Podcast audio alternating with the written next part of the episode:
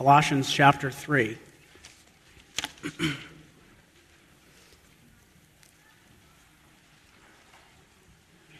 we'll be looking at verses 5 to 17. Have you ever wondered why you dress the way you do? You know, why are we attracted to some styles of clothing and not others? How can we feel funny when we dress up in clothing that doesn't really quite fit our style? I bet if we were to walk into a large room full of different people that we didn't know, we'd probably be drawn to those who dress like us. Why is that? Well, we use clothing to send a message. Clothing communicates something about who we are. When we put on our clothes in the morning, we put on an identity. It communicates something outwardly about who we are inwardly. Well, today Paul's going to tell us how to dress if we're Christians. But he's not talking about physical clothing, he's talking about our character and our actions. How our character and our actions display outwardly who we are inwardly. They reveal our identity. He's going to reason with us this morning. If you are in Christ, which is what Stephen preached on last week, if you're in Christ, well, then dress the part. Display your identity as God's people by living and being and speaking like God. Well, that's easier said than done. In the Colossian church, they were feeling the pressure to conform their way of life to the beliefs around them. And if we're honest, we feel that pressure too. To conform our lifestyle with the beliefs and the values in the world around us. Every philosophy and religion and worldview offers a set of beliefs in a corresponding way of life for their followers. Whether that be, you know, New Age spirituality or Hinduism or atheism, you know, pick your ism. They all offer a set of beliefs and a way of life. They're all telling their followers to dress the part, to line up how you live with what you believe. That's what Paul's going to do in this passage. Dress the part of a follower of Christ. Line up how you live for Christ with what you believe about Christ. And if you do, then you won't be pulled away from Christ. And if we apply these verses to our lives as individuals and as a church family, well, then we can remain and continue to grow into a healthy church filled with joy filled, healthy, growing Christians. That's what we want, right? We want to be a dynamic, healthy, biblical church.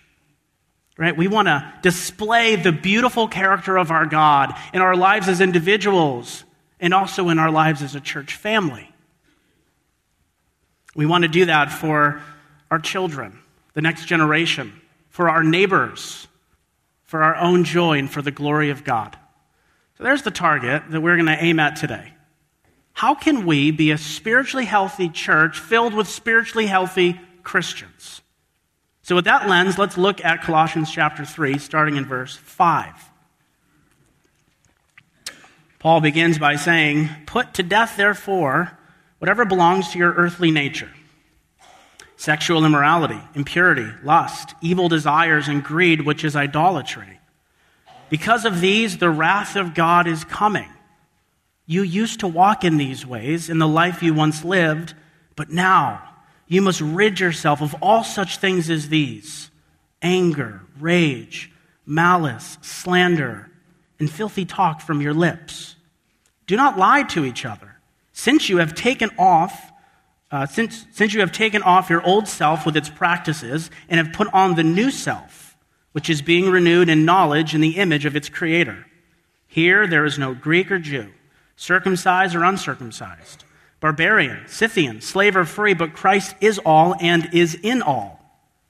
Therefore, as God's chosen people, holy and dearly beloved, clothe yourselves with compassion, kindness, humility, gentleness, and patience. Bear with each other and forgive whatever grievance you may have against one another. Forgive as the Lord forgave you. And above all these virtues, put on love, which binds them all together in perfect unity. Let the peace of Christ rule in your hearts, since as members of one body, you were called to peace, and be thankful. Let the word of Christ dwell in you richly as you teach and admonish one another with all wisdom, and as you sing psalms and hymns and spiritual songs with gratitude in your hearts to God. And whatever you do, whether in word or deed, do it all in the name of the Lord Jesus, giving thanks to God the Father through him. You probably notice that this passage really breaks down into two big chunks. Right? Verse 5 begins by giving a list of sins we are to leave, and then verse 12 gives us a list of godly virtues, character traits that we are to pursue. So there's two big chunks here, but there's kind of one idea, one uh, illustration or picture that ties them together, and it's the picture of getting dressed. Look at verse 8. It says, rid yourselves. Well, that was a word used for kind of tossing aside clothing, getting rid of clothing. Verse 10, it says, put on. That's a word for putting on clothing. And we see that same word, that same Greek word in verse 12, but this time they just translate it more directly. It just says, clothe yourselves. So the old clothes represent the old way of life, and the new clothes represent the new way of life now that we have put our faith in Christ. Well, let's start off by looking at the clothes that we are to take off. Paul gives us two lists in verses 5 and verse 8. And verse 5 mainly, for the most part, is talking about sins of the body. And verse 8 is, for the most part, speaking about sins of the mouth. In, this first list is mainly about sexual sins. You see that first word in that list in verse 5? It says sexual immorality. That's an umbrella term the Bible uses, under which all sins outside of marriage between a man and a woman fall. It's just a blanket term. And we are instructed to put them to death. Doesn't say dabble here and there. Doesn't say we highly recommend you consider other alternatives. No, it says kill it. Obviously, this clashes with the beliefs of our day. Our day is one of sexual expression. And here comes the Bible with a list of restrictions. Right? God says, if you love me, then you will give yourself to me in mind and in body. Our day says, if you love me, then you won't restrict me in mind or in body. You know, today, freedom and restrictions, they can't exist, they can't coexist, they can't exist side by side. But I don't know if that's actually true. The tree kangaroo, one of my favorite new animals, the tree kangaroo lives in the uh, tropical rainforest of New Guinea, and it's a kangaroo that spends its entire life in the trees. They weren't made for the ground. They are slow, they are clumsy on the ground, primarily because they have a really long tail. But in the trees, they're agile, they're fast, and they use their tail to help them climb and to keep balance. What restricts them on the ground gives them freedom in the trees. Now, we might say to the tree kangaroo, listen, in order for you to be really free, you have to break free from these restrictions, leave the trees, and start living on flat ground. But the tree kangaroo would say, I don't feel restricted in the trees at all. It's what I was made for. So here's the point real freedom doesn't mean life without restrictions. Real freedom means knowing the restrictions and the boundaries and then living and thriving in that context. God doesn't give us a list of restrictions like we see in this passage to be, to be a killjoy, to rob us of happiness, or to be unnecessarily kind of strict. Right? He, he shows us the boundaries so that we can experience the joy of living and thriving within them. He tells us what we are made for, what sin has blinded each one of us from seeing. Freedom is found by living within right boundaries. Well, that's the first list. Let's look at the second one. Check out verse 8. But now you must rid yourself of all such things as these anger, rage, malice, slander, and filthy language from your mouth or from your lips. Do not lie to each other. So the Bible isn't only interested in sexual sins. If we reduce sin down to sexual sins, we've done exactly the same thing that the culture has done reduced everything down to sexuality. The Bible says a lot, though, about violence and anger and slander. So often, we Christians look down at people living outside the boundaries of biblical sexuality, but we don't bat an eye when we lose our temper on our kids, or belittle our spouse, or gossip and slander in the church or at the workplace. We might look down at those for their sexual sins, but we have no problem joking around about the very same things that we condemn. But verses 5 and 8 are actually directed at us inside the church. Paul isn't talking about all those little naughty boys and girls out there. He's talking about the person right here. He's talking about me. If we want to be the kind of church that, that truthfully and lovingly takes the hands of, of non Christians and places them in the hand of Jesus, well, then we better make our conversations with them about Him and not about changing their behavior. We have to remember that Jesus preferred the company of traitors and prostitutes over the self righteous religious hypocrites who were far too busy Facebooking about everyone else's sins to look in the mirror at themselves. Don't keep these lists at arm's length. Bring them close. And ask yourself Am I dressing the part of a Christian? Or do I look like something else entirely? This is meant to be a mirror for us in the church.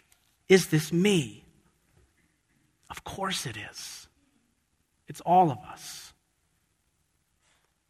But there's grace for people like you and me, for sexually immoral and angry people. We are called to be like Christ, but that's only possible because he became like one of us. And he was clothed in shame and in a crown of thorns for our sin. And he was clothed with new life in the resurrection. And so, in Christ and in Christ alone this morning, there's both forgiveness and power to change and to grow.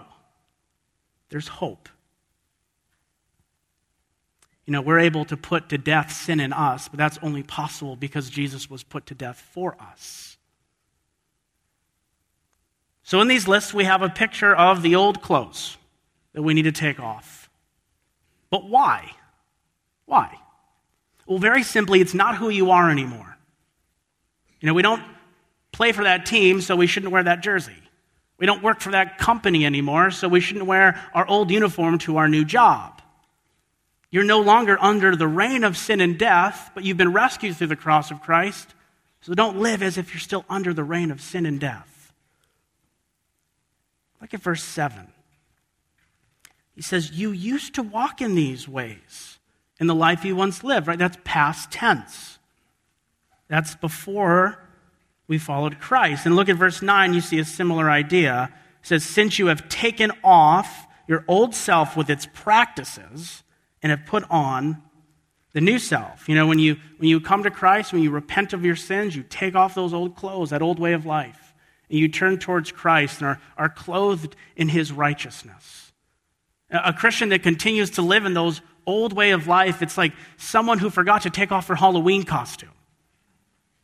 Or better yet, it's like living in a corpse, something that died when you first put your faith in Christ close friend of mine uh, passed away last year. He used to sit over here. Uh, his name was George.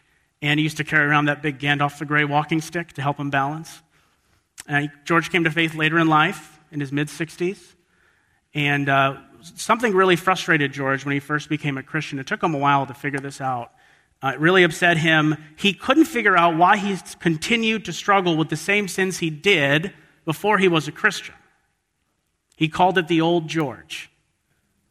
He used to call me up, upset, and say, Dave, the old George came out again today.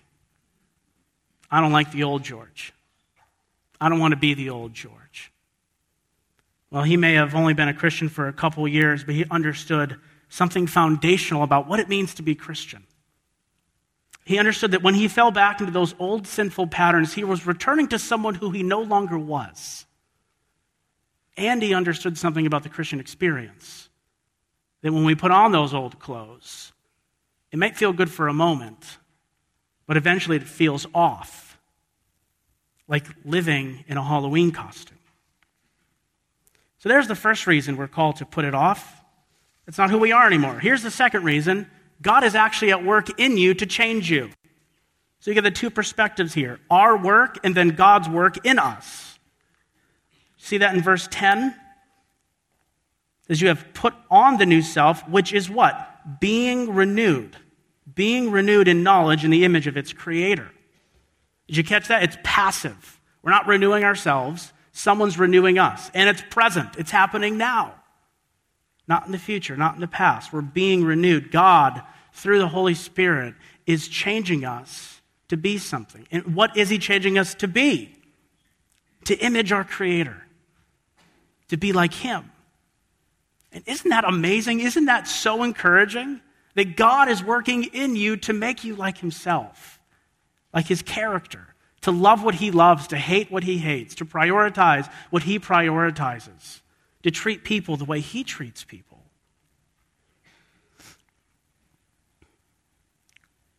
So here we have in this section the call to take off the old clothes and to put on the new. As just a simple way to think about this whole section is let what God is growing in you come out of you, or live out what God is working in. A simple way to think about this section. So, a church that will thrive and remain faithful to Christ in a fallen world is made up of individual Christians who are all fighting to be more and more like Christ. And for the most part, this first section has uh, an individual focus. It's got a me focus, like me and God. Well, the next section we're going to look at, the next big chunk, has more of a corporate focus. It has a we focus. It's going to talk about us in the church, in our relationships. A healthy church is made up of individuals who are committed to living out their new life together in Christ as a church family. So, how do we know that he's talking about the church family here? Well, at least two reasons. Look at verse 11. It says, Here there is no Greek or Jew, circumcised or uncircumcised, barbarian, Scythian, slave or free, but Christ is all and in all. So he says here, and then he lists a bunch of diverse groups of people. Well, well, where is the here? What's he talking about? He's talking about the new humanity that's created by the gospel, the gathering of the new selves. He's talking about the local church. And the point of this verse is not to flatten or eliminate kind of cultural or ethnic distinction or differences. And when we, when we come to Christ, we all come to the same Christ, but we don't all become the same culturally. Right? The, the local church is a place where people with ethnic, cultural, socioeconomic, and generational differences unite around the gospel. So the verse is about the uniting power of the gospel. And when we realize how different these groups are, you know, you begin to realize how much of a unifying force the gospel is. There was decades worth of religious tension between Greeks and Jews. There was centuries worth of societal tension between Greeks and barbarians.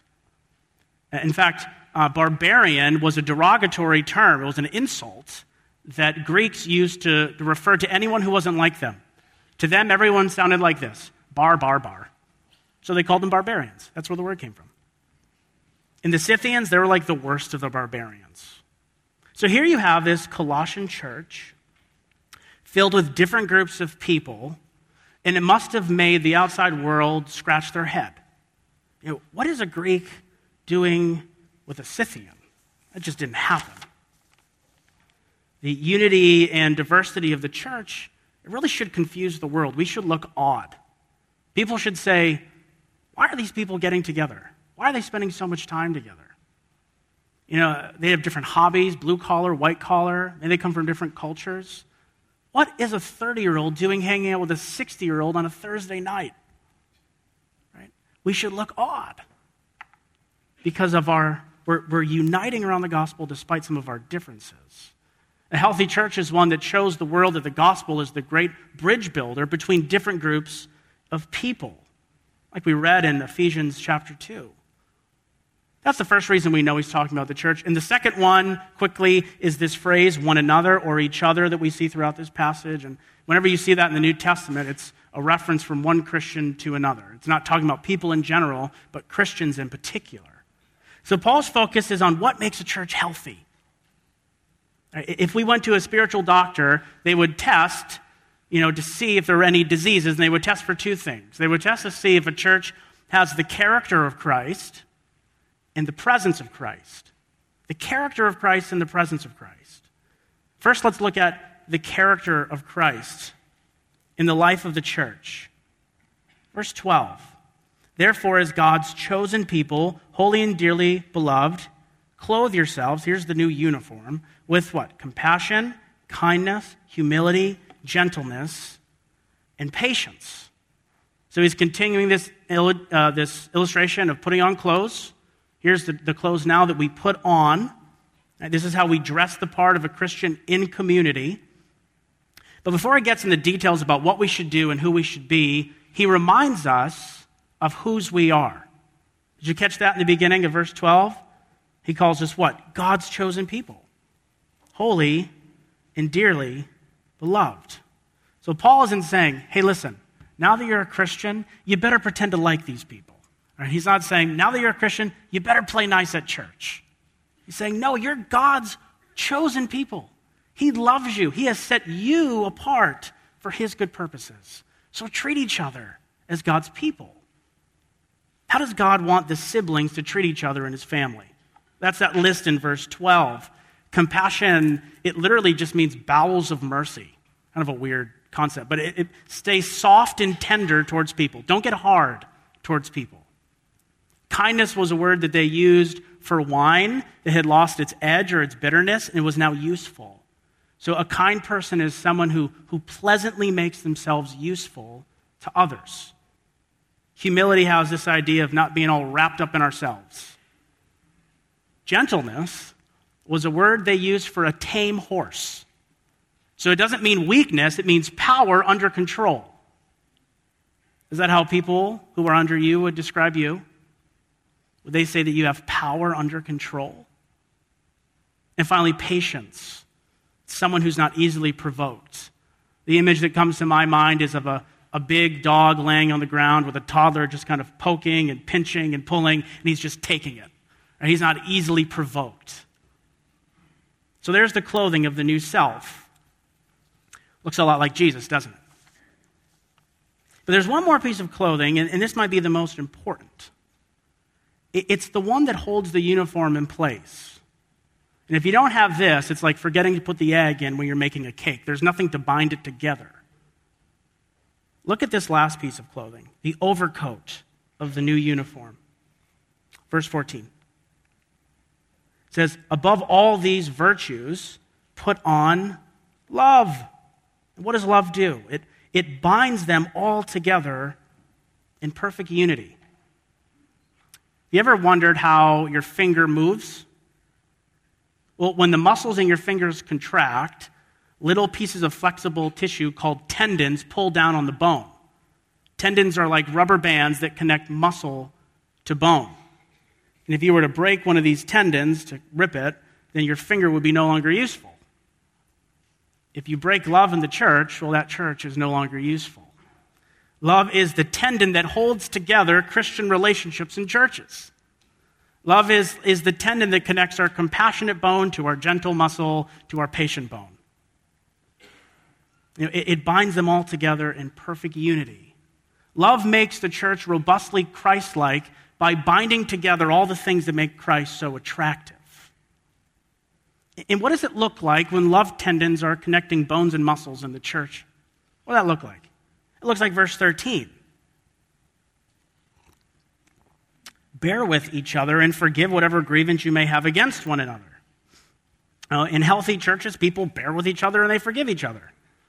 Uh, the word bear here means tolerate the unique things about other people.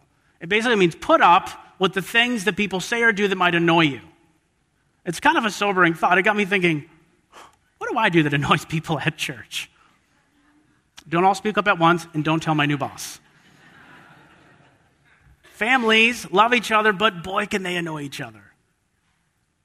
You know, if you're in the church, there'll be times when you, isn't wonderful how practical the Bible is? How, when you will be annoyed by something that's, that someone says or does. What are we supposed to do when that happens? To patiently endure, to lovingly tolerate, to bear with them. Well, what if someone goes beyond annoying you in the church to actually sin against you? What are we supposed to do then? Forgive. I think uh, being hurt by your church cuts uniquely deep. There's something unique about it. Know, where do we find the strength to forgive if we've been hurt by someone in the church?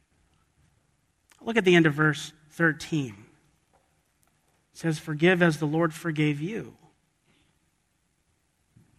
When I think about what I have done to God, it is far worse than anything anyone could ever do to me. And if He took steps to forgive me, well, then I had to take steps to fight forgiveness in my own life, in my own heart, especially towards my brothers and sisters. So, a healthy church, it displays the character of Christ. Second, a healthy church is one where the presence of Christ is at home in our lives together. What does a church look like when, when Christ is at home among us? Let's look at verse 15. It says, Let the peace of Christ rule in your hearts, since as members of one body you were called to peace. Rule means umpire or referee, kind of a unique word. Umpire or referee. What's the, what's the referee in the church? It's the peace of Christ. It's the peace that Jesus, through the cross, secured for us between God and man, between God and us. And the peace, the reconciling peace that we have vertically with God, then defines and shapes and informs the peace that we have with one another. You know, the peace of Christ that, that He secured for us on the cross is the umpire when there's conflict in the church. You know, if the church is starting to break apart and divide, the peace of Christ is like that yellow flag that a referee throws out at a football game. Stop the game, neutral zone infraction, members not living out their peace that they have together in Christ. You know, the church is meant to be a place where we actively pursue peace with each other. You know, without sacrificing biblical convictions or principles on the altar of false unity, we should give preference to peace over getting our own way.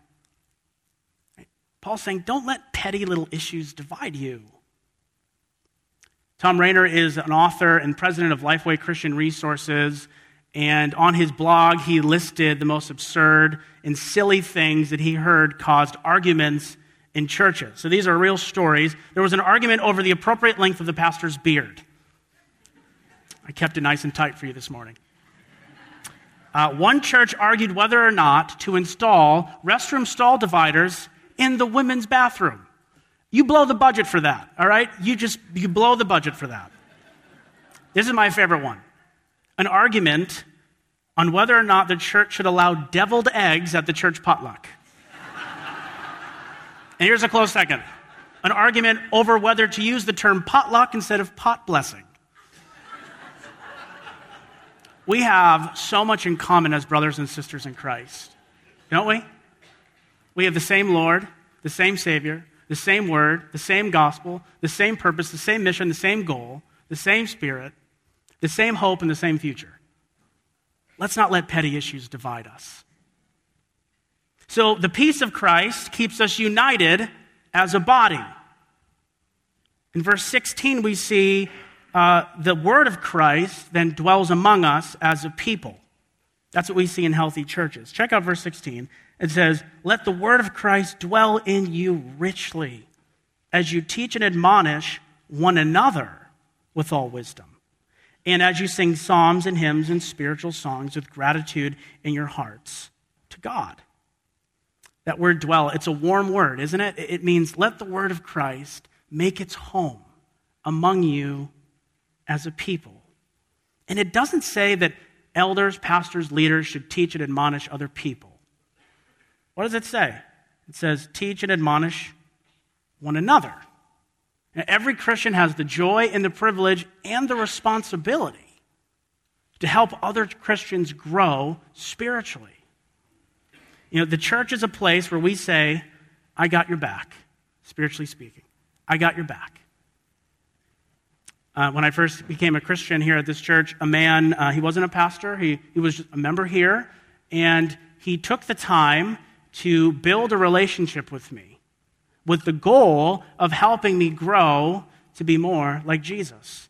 And we would meet together. I barely knew the Bible. He would show me who Jesus was and how to live. And he would warn me. That's what admonish means. It means warn. He'd warn me when he saw me drifting.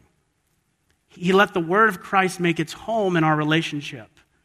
And as a result, he loved me patiently into a more mature relationship with Jesus. It's so easy to keep our conversations with Christians Christless. Hobbies, sports, weather, kids. Nothing wrong with talking about those. I've probably talked about the Pats game far too much this week. There's nothing wrong with talking about those things. Someone's awake. Yeah. But that can be where it starts, but it can't be where it ends. Right? God's design for the health and the growth of the church is for the individual Christians to help each other grow. Yes, we hear sermons once a week, those are essential and vital, but there's more to the Christian life than Sunday morning. We need deep and rich relationships with each other so that when a life inevitably blows up on us, we have people who know us, who can do what? Speak into our lives with wisdom in, in ways that are appropriate for the person, in ways that are thoughtful and unique to them and their context. When I look back at my Christian life during periods of growth and maturity, you know what I see? I see relationships where the word of Christ was at home. I see Paul and Pete and Ruben and Blaine. I see people in my growth group like Kim and Sean and Mark and Nancy and Randy and Laurie and so many other people. And I think back to some of the greatest joys of my Christian life. I see people around the Word of God having each other's backs spiritually. Anthony and Adam and Chris and Harry. I see people who had the wisdom to know how central the Word of God was to our lives and how important we are to one another. You know, we have to get this. If we're going to continue to grow as a church, we have to get this. It's out of the, the word rich, relational soil of the local church that the Lord grows strong and healthy and deeply rooted disciples. It's out of the word rich, relational soil of the local church that the Lord grows healthy and strong and deeply rooted disciples. So if you're here this morning and you've been living a solo Christian life, you're missing out on so much joy and growth and fellowship, and I want that for you. We would be delighted. The elders here, the pastors here, will be delighted to help you know what that looks like. Feel free to grab us out in the lobby or here in the church. Feel free to shoot us an email or give the, the church a call. We would love to help you with that. So the word makes its home in a healthy church when we're helping each other grow. But also when we gather to celebrate God. Did you notice that verse 16 mentions singing? Isn't it interesting that the early church gathered together to celebrate God, to sing? I'm not sure what the differences between psalms and hymns and spiritual songs, but they were together and they were singing. Kind of humbling to admit as a preacher, but I know you're far more likely to leave this place thinking about the words we've sung than about the words that I have said. And that's okay, because songs teach. The Lord uses singable, God saturated, gospel rich music to knit our hearts together as a body as we sing together, and also to disciple us and mature us in our faith. Listen to good Christian music. So let's return to the question I asked at the beginning of the sermon. How can we be a spiritually healthy church filled with spiritually healthy Christians? Well, the long answer, of course, has been this entire sermon. The short answer can be found at the end of verse 11. Christ is all and is in all. A healthy church works into every ministry, every service, every relationship, and every disciple the truth that we belong to God. And because we belong to Him, we love one another. And when a church does that, it's like throwing paint on the invisible Christ, and it makes him visible to the world around us. That's what Jesus is talking about after he washed his disciples' feet when he said, By this, all people will know that you are my disciples if you love one another. Let's pray.